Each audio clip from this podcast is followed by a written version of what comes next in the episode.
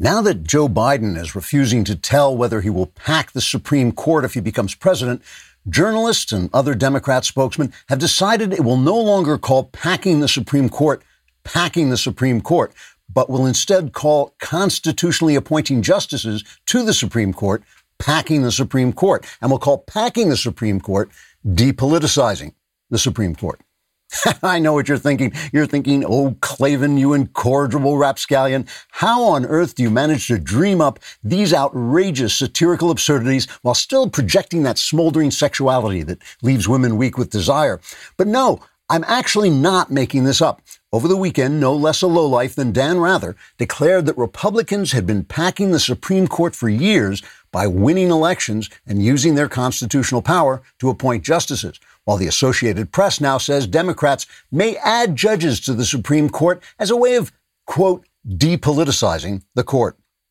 In a further attempt to carry the body of Joe Biden to victory in November's election, the media has also made other changes to their official style book. For instance, from now on, capitalism will be referred to as the excesses of capitalism, and socialism will be called happy, happy, fun, fun, super good party time.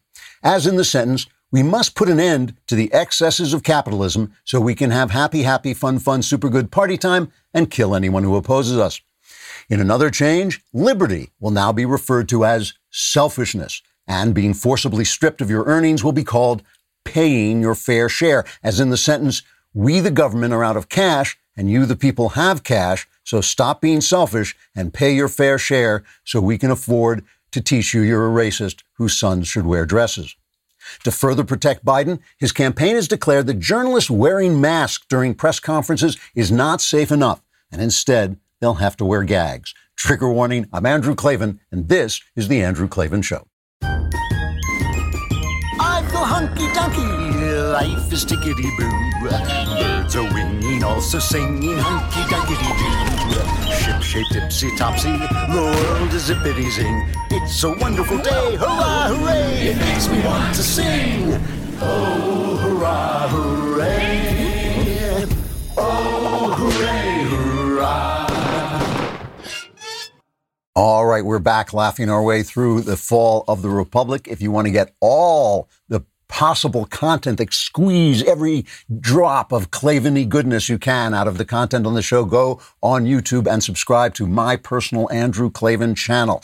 We have separated those channels from the Daily Wire channel because the Daily Wire is just embarrassed to be associated with me, but we're still connected. And if you go on and subscribe and you ring the bell, you'll get uh, original content. You'll be notified when new content is there. And if you leave a comment and it's particularly stupid, we will read it on the air because it'll fit right in with the rest of what we're saying here. Today we have a, a comment from K Drop, which says, Here is another show where Andrew refuses to let us know if he would pack the Supreme Court once he hits 10 million subscribers. That's absolutely true. You do not deserve to know whether I would pack the Supreme Court, or if you do, uh, please write me and tell me what you have done to deserve knowing. So, Bret Stephens wrote an amazing piece last week in the New York Times, a former newspaper. The piece brutally disassembles the 1619 Project, which you know is the Times' dishonest rewrite of American history that originally claimed the date of the beginning of the slave trade, 1690, was 1619 was the true founding of America instead of 1776, and that it should be taught that way. Now, Bret Stephens, you may remember, was an excellent Wall Street Journal columnist, but he hated Donald Trump so much he felt he could no longer write for the Journal. He didn't feel he fit in with their op ed page anymore, which is largely pro Trump, so he moved to the Times. But he quickly discovered at the Times that any variation from leftist orthodoxy could quickly get you fired. Well, apparently, the man has managed to retain his conscience and his integrity under these toxic conditions and has surely risked his job by putting out a piece that has, it starts with a lot of throat clearing about collegiality and journalists and how they're really patriots and all this stuff. And then it just absolutely destroys the logic of 1619 and humiliates its author, the awful Nicole Hannah-Jones. And you know, Hannah-Jones is the one who said she'd be honored if the riots tearing Democrat cities apart were called the 1619 riots. That would be an honor to her. So that's who she is. So I'm going to talk about Bret's piece in detail, but here's one point I want to mention up front. Stephens notes that After attacks by historians, the central claim of the 1619 Project was erased. When Hannah Jones was challenged on this, she lied and said the text had not been changed. When Bret emailed Times editor Jake Silverstein about it, Silverstein said the change, which is massive and meaningful, had been immaterial. So he lied too. The dishonesty of this is so apparent and so enormous that it raises the question, at least in my mind, why?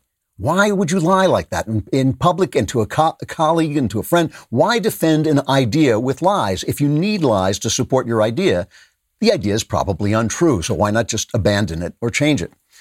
The answer, I think, is a kind of narcissism. I call it the narcissism of bad ideas. It's the sense that your idea is so full of virtue goodness that its falseness is just a technicality. It isn't true that everything we need to know we learn in kindergarten, but it is true that some of what we learn in kindergarten we do actually need to know. Be polite, be kind, don't lie. No good idea requires cruelty or dishonesty, and if your philosophy does require them, you should get a new philosophy. Hey, you know what sucks? Being in debt. I don't know if you have ever been in debt, but it is unpleasant. It is unpleasant to have to worry about money, credit cards, student loans, mortgages. It doesn't matter what kind of debt you're in. It just is not good.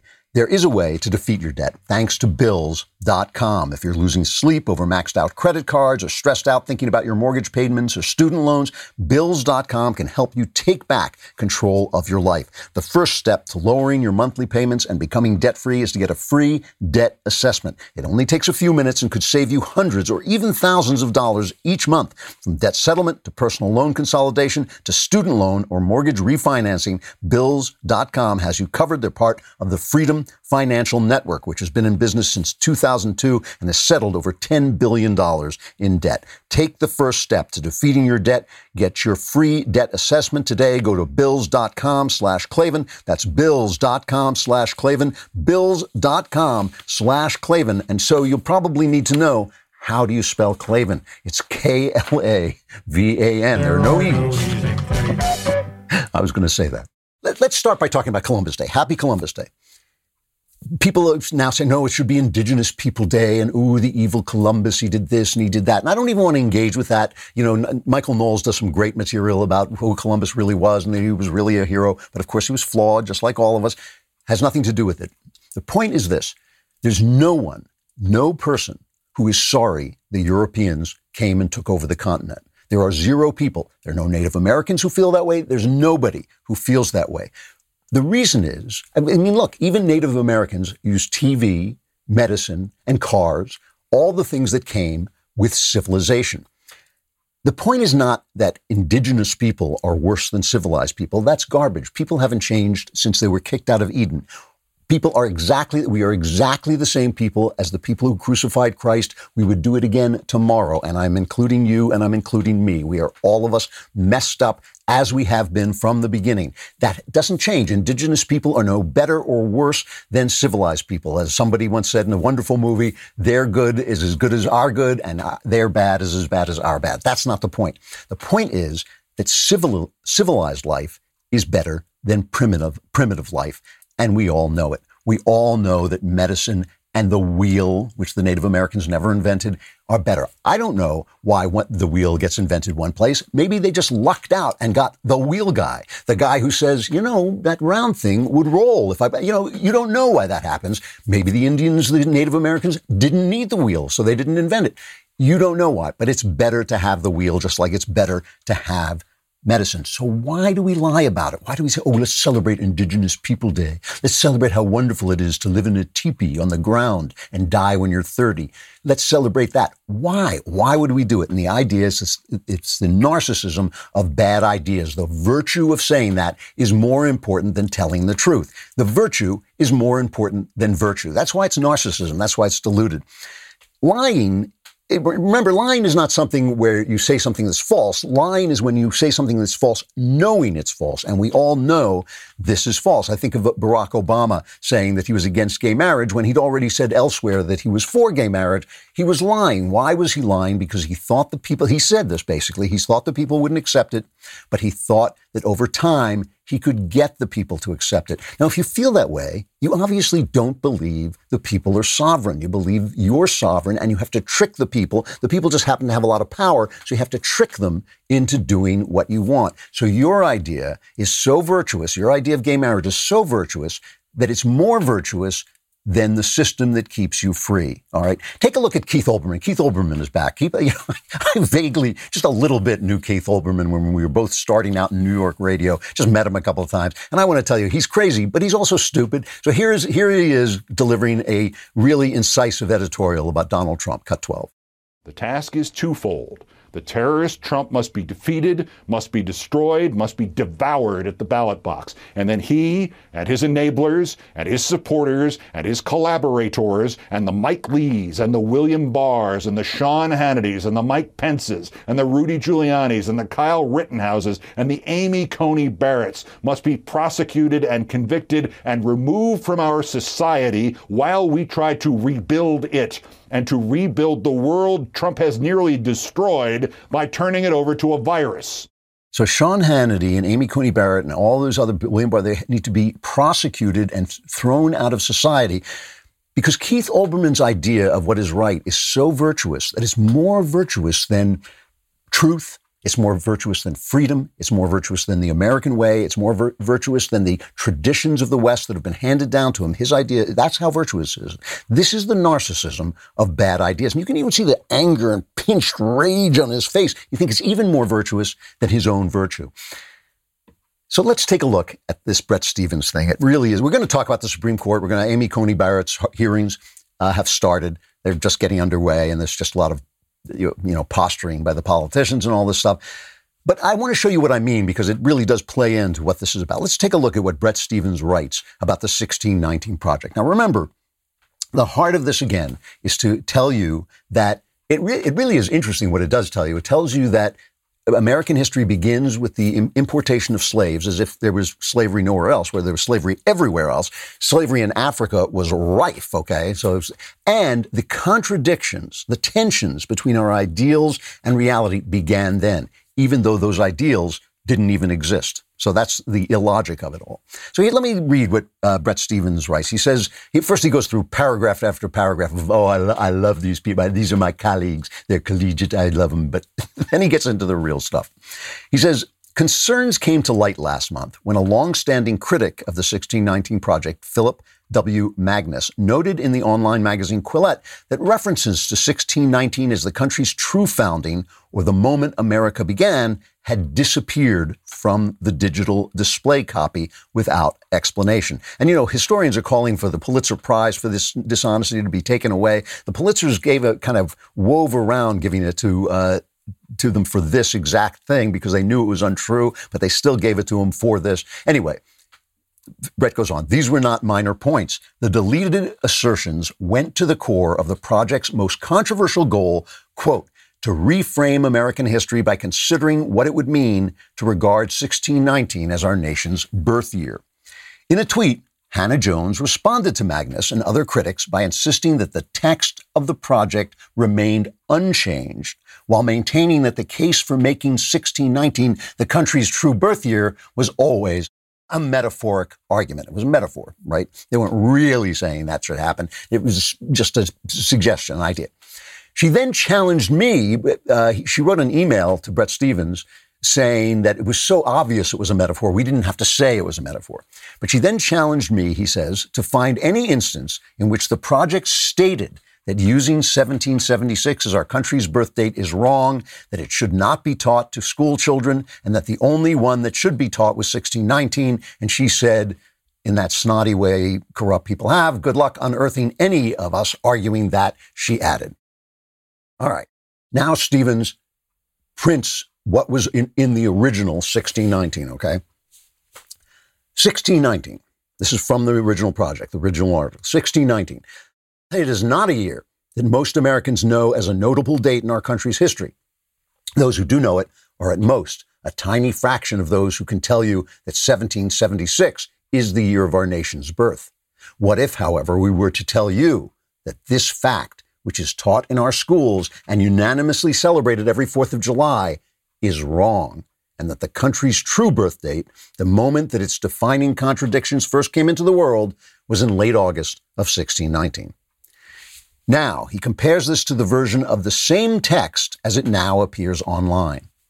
1619 is not a year that most Americans know as a notable date in our country's history. Those who do are at most a tiny fraction of those who can tell you that 1776 is the year of our nation's birth.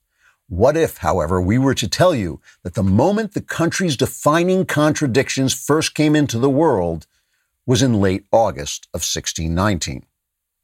In an email Bret Stephens goes on, the New York Times Magazine's editor Jake Silverstein told me that the changes to the text were immaterial in part because it still cited 1776 as our nation's official birth date and because the project's stated aim remained to put 1619 and its consequences as the true starting point of the American story. Readers can judge for themselves. He then goes on, I have to say, to just dismantle the logic of the entire enterprise. The guy says, the, the, the text now reads, what if we were to tell you that the moment that the country's defining contradictions first came into the world was in late August of 1619? But of course, there were no contradictions. Slavery was universal. There was slavery all over. As I say, in Africa, there was slavery all over the place. The first white explorers were actually shocked at how much uh, slavery they found in Africa, and nobody thought twice about it. People only began to think twice about it when they wrote the words, all men are created equal. And then in 1776, then there was a conflict. Then there was a tension. It was the ideas, the ideas that came from the Europeans moving onto the continent, continent that created a problem, a tension between the slavery they were holding in the South of America and the ideals of America. That's when that started. That's what we celebrate. But, but the thing about this is, it's the, it's the, it's the people writing, emailing him, Hannah Jones and Brett Silverstein writing him and saying, well, we did and we didn't, but we have, but we not, but lying. They're lying. Okay. You know, I'm watching the show. I'm watching this uh, TV show, is a few years old, uh, called The Americans, about a sleeper cell of Russian spies in the e- era of Reagan. Uh, who are sent in and they start a family and they, they pretend they're married. They are married. They get married. They start a family, but they're really these murderous Russian spies. And it's a brilliant show. It's a, just a brilliant show. And the, what's brilliant about the show is the way they manipulate your sympathies because you sympathize with the Russian spies because they're having all the problems that families have. They're in arguments. They don't know how to raise their kids. They're getting separated. They're having all these kinds of problems. But meanwhile, they're also, they're also murdering Americans and stealing secrets and doing all these things that you don't sympathize with. And it's very smart that way. But the smartest thing about it is you feel a kind of sadness for them because you know they're living a lie. And part of it, the husband is sort of, sort of starting to say, you know, this life in America is not so bad. But the wife is just like, no, you never give up. You never let go. You never, you know, that's just weakness. And so you feel this sorrow for people who are living this lie and who know it's a lie. Again, a lie is something you have to know you're telling, right? You can't tell a lie by accident. You tell a lie because you say, I know this to be true, but I'm going to say this, like saying, I'm sorry Columbus came to, the Europeans came to this continent when you know that's not true. You know you're not sorry. And that's what they're doing. And so Jake Silverstein is now tweeting in regard to this column, which I, I have to imagine is going to cost Stephens his job. Jake Silverstein tweets today, while we disagree strongly with Bret's column, we welcome debate about the historical analysis the 1619 project rigorously advances. I'm proud of the fact that over the past year, the project has had such a profound impact on discussions about our history. I'm even more proud of the way that Hannah Jones's vision and clarity and strength have transformed how many millions of Americans understand their country. She's a national treasure. We stand behind this work entirely because you don't go after the black woman because Hannah Jones is well known well known to pull the race card whenever she's criticized. But she's a lying dog faced pony soldier. She has done a terrible thing. And so, what do you mean when, when you say the, the historical analysis? We're proud of the fact that over the past year, the project has had such a profound impact on discussions about our history. What impact can a lie have? What impact can a lie have? It can only convince some people that the lie is the truth. That's the only thing it can do. It has started a debate that didn't need to be had because it wasn't the truth. It was about something that wasn't the truth. Here is the uh, the publisher A.G. Sulzberger uh, with a, a statement to the staff because, as you know, the staff runs the New York Times. These 20 year olds come in and they protest, and the union gets behind them and they have to just cave into them. So that's why I think Stephens will be gone. He says, Hi, all. I've gotten a few questions about Bret's column on the 1619 project over the weekend and whether it represents an institutional shift in our support for the project. That couldn't be farther from the truth. It is a journalistic triumph that changed the way millions of Americans understand our country, its history, and its present. Nicole is a brilliant and principled journalist who has deserved every bit of praise that has come her way. Doesn't matter if it's true, it's virtuous. That's the narcissism of bad ideas. The virtue of the project supersedes the fact that it's entirely, utterly, completely, historically, factually false. Which brings us to what is going on now in the Senate as they start the hearings for Amy Coney Barrett, her confirmation to the Supreme Court. Now, a lot of people are predicting that this is going to be the firefight from hell. The minute uh, Ruth Bader Ginsburg died, everybody was just saying, oh my gosh, here we go into the Brett Kavanaugh hell again. We'll have to see. I think that there is a large possibility, a large possibility that we're not going to get that at all, that this is going to be a quiet, you know, protest, some emotional things about, oh, how terrible this is going to be. They're going to set up a background of how awful, awful, awful the glorious ACB is going to be, but they're not going to pull the, you know, oh, she's too Catholic. They're not going to attack her religion. They're not going to attack her personal life. They're not going to find somebody she slept with. They're not going to do any of that stuff, or who will say that he slept with her. Uh, they're not going to do any of that stuff. Listen to the tone. Listen to what Dianne Feinstein says. Now, Dianne Feinstein, I think, is a snake. I mean, I think she's she's the one who brought Christine Blasey Ford right? She hid it until the last minute. She held on to Ford's letter until the last minute, and then she pulled it without any kind of vetting, without any kind of was this true? She just threw it out there in an attempt to stop that nomination. Just she's the one who got the whole thing started. I'm, I'm really like the opposite of a fan of Dianne Feinstein because of her cultural work. You know, when Zero Dark Thirty, the murder about the killing, the murder, the movie about the killing of Osama bin Laden came out, she threatened to investigate it. Uh, that it was had gotten classified information and put it into the movie because the movie put forward the fact that some of the information that helped them find bin Laden had come from very harsh interrogations that could be connected, that could be called torture. And she didn't want that to come out, so she didn't want the film to win an Oscar. She didn't want the film to win an Oscar, so she made a lot of noise about investigating the people who made the film, whether it was a crime. And then after the Oscars were over, the investigation vanished. She did the same thing to the show 24. She wrote letters to the network. Remember, 24 came out and it was shocking because it had uh, actual Islamic villains, Islamic terrorist villains. And she said, this show is much too violent, much too violent. And she went after the show and they really toned it down after that. So she's a bully. She's also, of course, a Chinese spy. She had a Chinese spy working for her for 20 years uh, and has never, that's never been investigated at all. But here's the tone that Dianne Feinstein is, is setting. Cut two.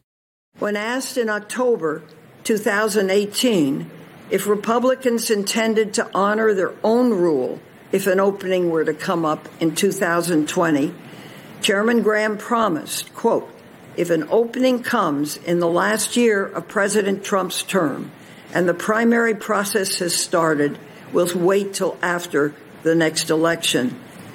Republicans should honor this word for their promise and let the American people be heard. Simply put, I believe we should not be moving forward on this nomination, not until the election has ended and the next president has taken office. So procedural, you know, appealing to the the election, accusing them of hypocrisy, but not personal, not the kind of uh, scorched earth stuff we expect to see. I just I'm, I I could be wrong because they may have to play to their base. They may have to play to their base, but they don't want to because they know it will hurt them in the election, and they think they've got this election locked up, and they are planning to pack the Supreme Court. Now, packing the Supreme Court. The point about packing the Supreme Court is it essentially turns it into the House of Lords. It essentially turns the Supreme Court into an alternative legislator because you add, say, three justices, four justices, and a, a leftist president, Kamala Harris, appoints them. You have completely skewed the Supreme Court without playing the game the way the game is played, without playing saying it's a, you can do it because it doesn't mention how many uh, justices are on the court in the Constitution, but you could do it forever. Next time the Republicans win, they can pack the court with 15 judges. I mean, you can do it forever. It becomes essentially the House of Lords. Somebody really, you know, FDR tried to do this. He died to do this because I think it was 1937. He was frustrated that they kept saying he couldn't put the New Deal into operation because it was unconstitutional. So he threatened them with uh, packing the Supreme Court, and they one of the judges started to give him the, the, decisions he wanted. They called it the switch in time that saved nine. Here's what Joe Biden had to say about that in 1983 when he was first he first came out of his cave and was running. Uh, he was in government. This is cut seven. President Roosevelt clearly had the right to send to the United States Senate and the United States Congress a proposal to pack the court. It was totally within his right to do that. He violated no law. He was legalistically absolutely correct, but it was a bonehead idea. It was a terrible, terrible mistake to make, and it put in question uh, for an entire decade the independence of the most significant body, including the Congress, in my view, the most significant body in this country, the Supreme Court of the United States of America. Packing the court was a bonehead idea. Then the other day, he was asked if he would pack the court if he won. This is cut 14, cut 14, and he wouldn't answer. You'll know my opinion of court packing when the election is over. Now, look, I know it's a great question, y'all, and I don't blame you for asking it. But you know, the moment I answer that question, the headline in every one of your papers will be about that. Other than, other than focusing on what's happening now. so he doesn't want to address the issue because then the issue would become an issue. It's news. It's news if he would pack the Supreme Court. So he doesn't want it to become news. Now, they, even even the poodle press, even the Democrat poodle press, felt a little started to push back on this, and they asked him, "Doesn't don't the American people deserve? You're running for president. Don't the American people deserve to know what you will do as president of the United States? Isn't that what a campaign is supposed to establish?" Here's his response, cut 16. Sir, I've got to ask you about packing the courts. And I know that sure. you said yesterday you aren't going to answer the question until after the election. Uh, but this is the number one thing that I've been asked about from viewers uh, in the past couple of days. Well, you've been asked by the viewers who are probably Republicans who don't want me continuing to talk about what they're doing to the court right now. Well, sir, don't the voters deserve to know? No, they don't. Deserve, I'm not going to play his game. He'd love me to talk about and I've, I've already said something on, on pack, court pack. He'd love that to be the discussion instead of what he's doing now. You don't deserve to know. You don't deserve to know what he's going to. You're just the voter. Come on. Who do you think you are? Who do you think you are? You're just the voter. You do not deserve to know who you're voting for or what he will do. That's not the way this works.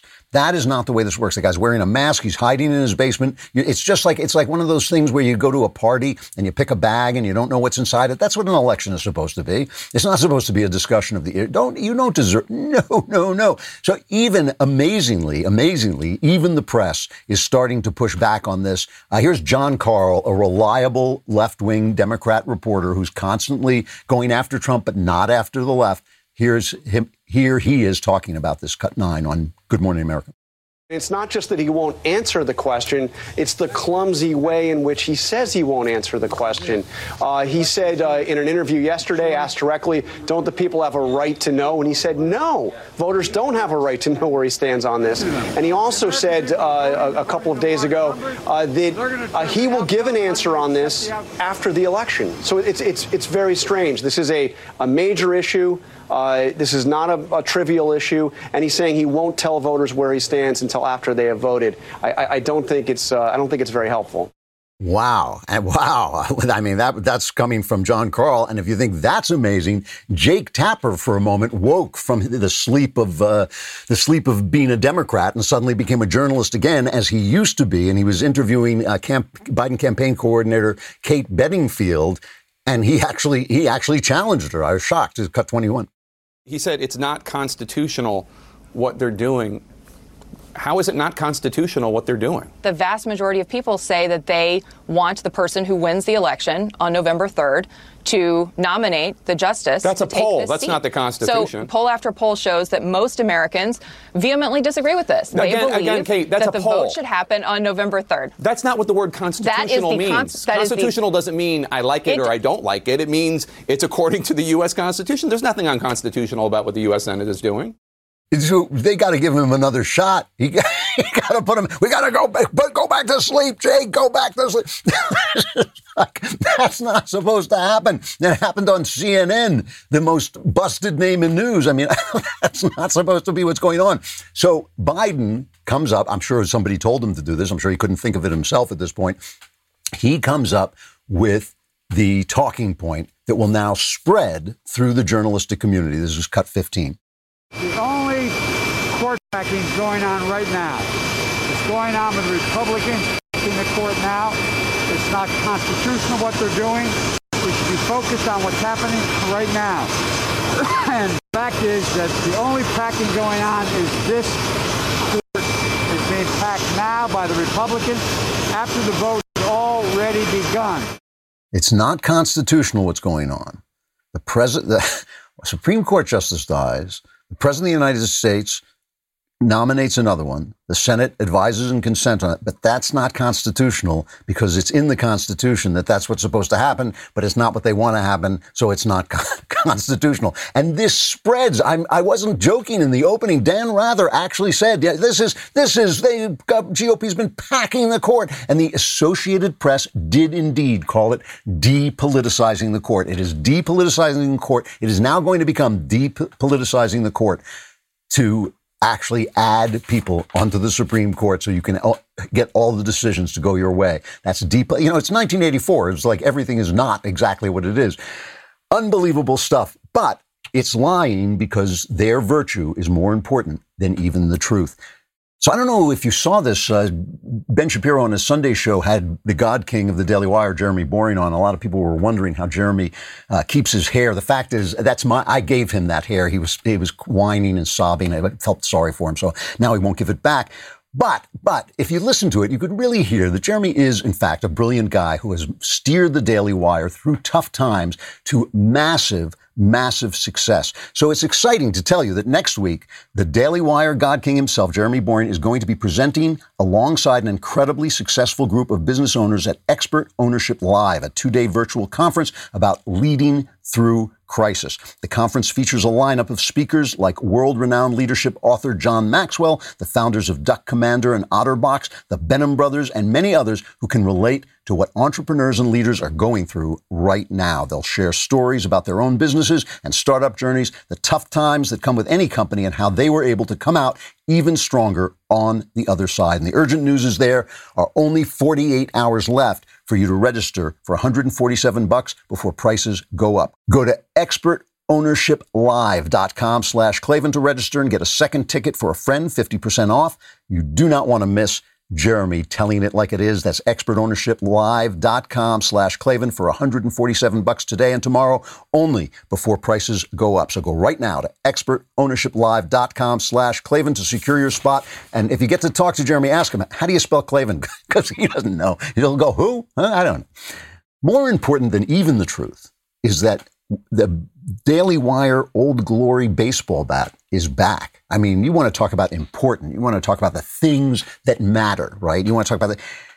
this is our limited edition, handcrafted, custom painted baseball bat emblazoned with the Daily Wire logo. This is actually Ben Shapiro himself like a beaver. He chews this out of a living tree himself. It's, that's when we say it's handmade. We really mean this is a, a, genuinely original thing. And when we first put this bat out in a numbered edition a few months ago, it sold out in 48 hours. And that was when it was available only to all access members. Now anyone can purchase it. Shapiro's teeth are getting tired, but the, so the inventory is limited. So get yours before they're gone. Text the keyword baseball to 83 400 83400 83400 to purchase your bat today. And while you're at it, come over to dailywire.com and subscribe.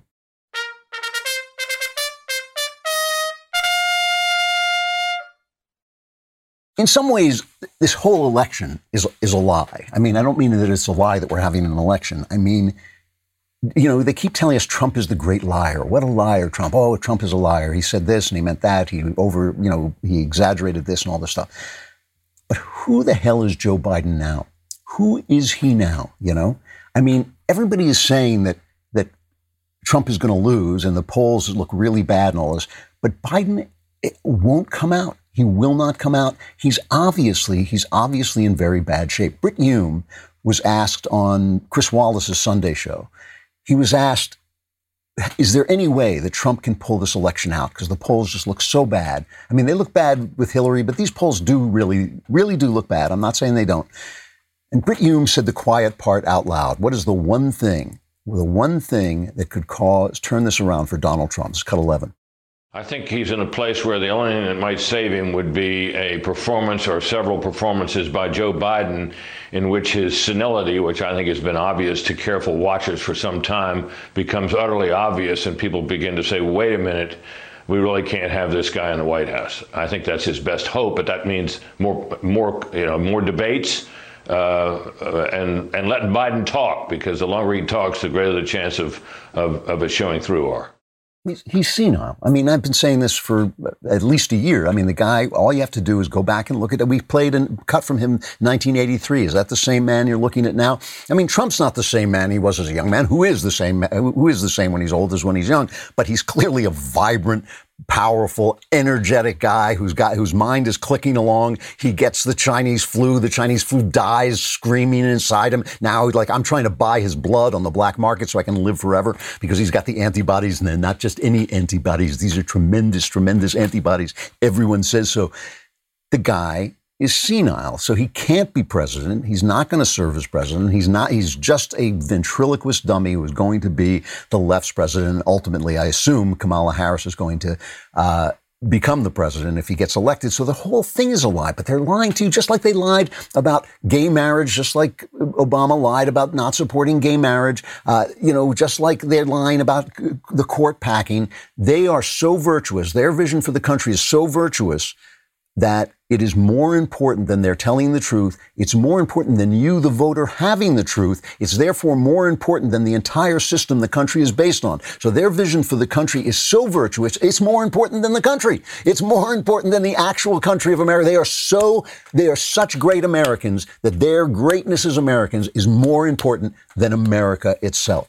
And the thing is, when I say that a lie is something that you know is a lie, the people who are voting for Joe Biden know they know they are participating in this narcissism of bad ideas. They are per- participating in the lie. How do you know? Because when he, Biden shows up to speak, there's no one there. He was in Arizona. This was an Arizona rally. I believe it was the first rally he was going to hold together with uh, Kamala. I think they were going to be there for the first time together.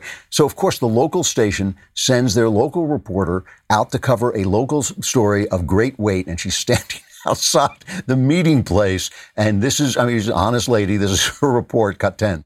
There's really not much to see. Um, I'll step out of the way, but it's kind of boring out here. So it's not your typical campa- presidential campaign event. We don't see people rallying outside. We don't see um, signs or really uh, much of what's going on here in Arizona. We've established our our state has established itself as a battleground state, and so this is technically a big event, but not a lot of fanfare. So we're getting information about what's going on with these meetings from our uh, national correspondent pool reporters, but from out here, you really can't tell anything much is going on.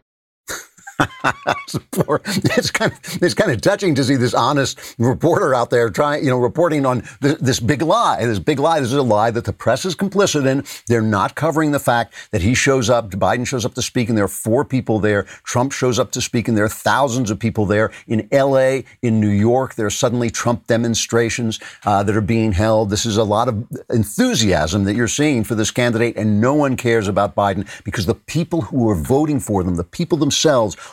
are lying to themselves and to everyone else that this guy is going to be president, that this guy can be president, that just they hate Donald Trump so much that it is so ver- their idea of what is good for America is more important even than the president of the United States, even than their own honesty, even than the integrity of the system. Vote for the wooden dummy and put him up there and just see what happens. Just roll the dice. We don't have to. Don't tell us. We don't deserve to know whether you're going to pack the Supreme Court. We don't. You know that's not. That's we're just the voters. We don't deserve to know. They're participating in this lie.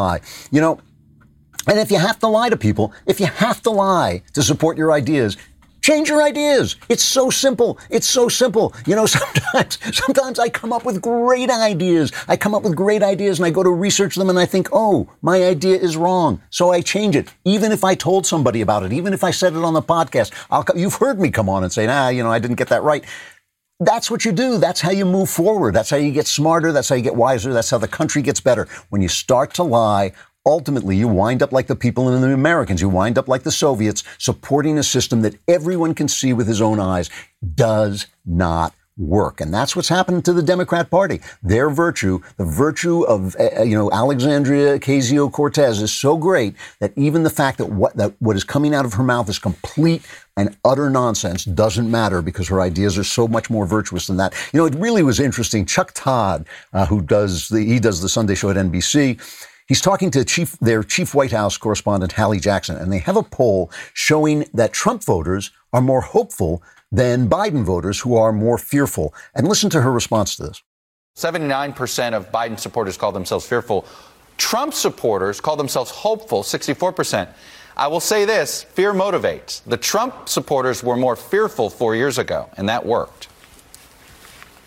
And you're starting to see that. And I'm struck by something that Senator Cruz said, Chuck, that he's been talking about, which is this idea that if fear does motivate, it's an acknowledgement from the senator that Democrats would likely do better. And it's because of those poll numbers that you're talking about, Chuck. So you're seeing Republicans trying to take that and spin it as Democrats are the ones painting this sort of dark and dystopian message to try to motivate people to come out to the polls. You know, in reality, some of the language and rhetoric that we've heard from President Trump, what he's been running on so far has been this message of law and order. Uh, which his supporters appreciate, critics say, listen, you're talking about trying to scare, for example, suburban women and some of these key voting constituencies with, with the language that you're using and with the picture that you're painting. So I do think that is something that is going to be critical over the next couple of weeks. I hope you could follow that. Trump's voters are hopeful because Trump's rhetoric is fearful, but Biden's voters are fearful because Biden's rhetoric are hopeful. I mean, the, the Democrats just are full of hopeful rhetoric. Here's a little bit of it, uh, cut five. It is insulting to every American who wears a mask. I mean, it's disgraceful, Wolf. It's absurd. Don't tell your supporters, don't be afraid of COVID. Everyone should be afraid of COVID. It's okay to be afraid of COVID, and it's okay that that it's dominating your life because it has dominated your life. they can't figure out why Democrats are fearful. Meanwhile, here's Trump talking about telling us what he's going to do in his second term, cut three. The first thing we have to do, Marie, is open up our country. You can't keep all these states closed up, the Democrat states, and they're not doing well. And uh, the country is doing well. We're looking like a super V. But, uh, you know, despite the fact um, New York has to open up, New York's like a ghost town. New York is very sad what's going on there. And, and other places. We just won a case in Michigan against the governor, the governor that is, you know, the, I call her the complainer in chief. All she does is complain, except when she's on the phone directly. All she does is say, thank you very much for doing such a great job. But the fact is that you have to open up uh, Wisconsin, you have to open up North Carolina, and Pennsylvania. We won another case there about opening it up because it's unconstitutional what these people are doing. Trump the fearful, Trump the dishonest tells you everything he's thinking, and he's very hopeful and wants to go forward. The left just lies and lies and lies. Their whole campaign is a lie. Their theory is a lie. Their 1619 project is a lie, but they think that they are so virtuous, that their idea is so virtuous, that the truth just doesn't matter. It's just a technicality. They're more virtuous than the truth itself. One last thing I got to talk about, just because it actually feeds into um, Columbus Day. Gal Gadot, the beautiful actress who was Wonder Woman, uh, Here's from Variety. She'll trade her lasso of truth for a golden crown, playing the legendary queen of Egypt in Cleopatra, a historical drama that will reunite, reunite the actress with her Wonder Woman director, Patty Jenkins. Uh, the, this is the idea for this is her idea. She wants to play Cleopatra. Now, they're saying there's a backlash against this, but that's not really true. There's a there's Twitter noise about it. You know, no, I, I I'm I'm wondering. The, the question is whether Gal Gadot will step down, whether she'll abandon the project. You can guess what it is. She's an Israeli actress. She's playing the Queen of Egypt. And leftist journalist Sameera Khan is a woman who used to work for RT, the Russian uh, Putin's propaganda arm.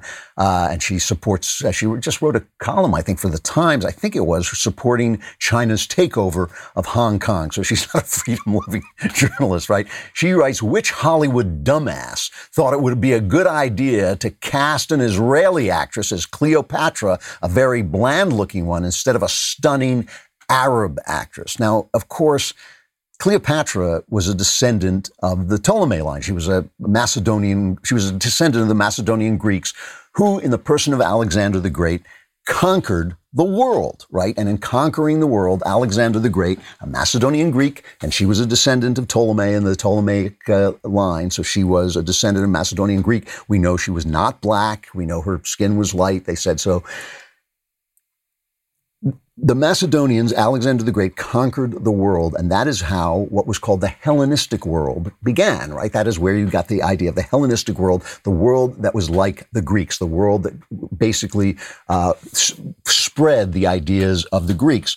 When the Romans conquered the Hellenistic world, the Hellenistic world also conquered Rome. It used to be an expression Rome conquered Greece, Greece conquered Rome, because then the Romans became a Hellenistic empire. When Christianity conquered Rome, when the Romans became Christians, then Christianity became part of that Hellenistic society. And Christianity took ideas from the Stoics and blended ideas with the Stoics and became, you know, Paul preached to the Greeks and he said there are no Jews, no Greeks, we're all one in Christ. And that's what happened going forward. And when the Roman world broke up and became the European world, Christian ideas filtered into it with the ideas of Aristotle and and uh, and the Greeks, and basically that's where we got the idea ideas like equality, like ideas of the dignity of the individual, women's rights, the fact that women had rights, simply the fact that women were valuable as individuals and that individuals had rights. Those are all the ideas of Christendom. Those are all ideas that spread through Christendom. Then they spread to the indigenous people when Christopher Columbus sailed the ocean blue and discovered America and brought, began to bring European culture with its ideas of rights, with its ideas of equality, with its ideas of tolerance, with its ideas that women should be treated fairly. All that came over. Did it come over with conquest? Yes, it did. Did it come over with cruelty? Yes, it did. The, the, the, the spread of those ideas is God's plan. The violence and the cruelty and the corruption that come with it that's us. That's our contribution. But that God's plan works itself out in history and that we have all become better for it, that we, our ideas have become better, that the idea that there shouldn't be slaves is an idea that comes over with Christ, that comes through the Romans, through the Macedonian Greeks, through back through to, to Socrates himself, that comes all through that, that process is a beautiful, beautiful thing. It's the violence and the corruption and the evil that we add to it. I'm not denying that. But you've got to separate the ideas, the good ideas, the true ideas, the truly virtuous ideas from the lies and the violence and the corruption of human beings. Happy Columbus Day. I'm Andrew Klavan. This is The Andrew Klavan Show.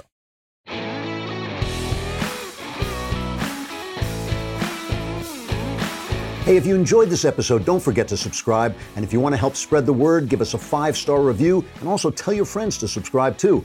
We're available on Apple Podcasts, on Spotify, wherever you listen to podcasts. Also, be sure to check out the other Daily Wire podcasts, including The Ben Shapiro Show, The Matt Walsh Show, and The Michael Knowles Show. Thanks for listening. The Andrew Klavan Show is produced by Robert Sterling, executive producer, Jeremy Boring. Our technical director is Austin Stevens. Supervising producer, Mathis Glover. Assistant director, Pavel Wadowski. Edited by Adam Sayevitz and Danny D'Amico. Audio mixed by Robin Fenderson. Hair and makeup, or head and makeup, is by Nika Geneva. Animations are by Cynthia Angulo. Production assistants, McKenna Waters and Ryan Love. The Andrew Klavan Show is a Daily Wire production. Copyright Daily Wire 2020. If you prefer facts over feelings, aren't offended by the brutal truth, and you can still laugh at the insanity filling our national news cycle, well, tune in to The Ben Shapiro Show. We'll get a whole lot of that and much more. See you there.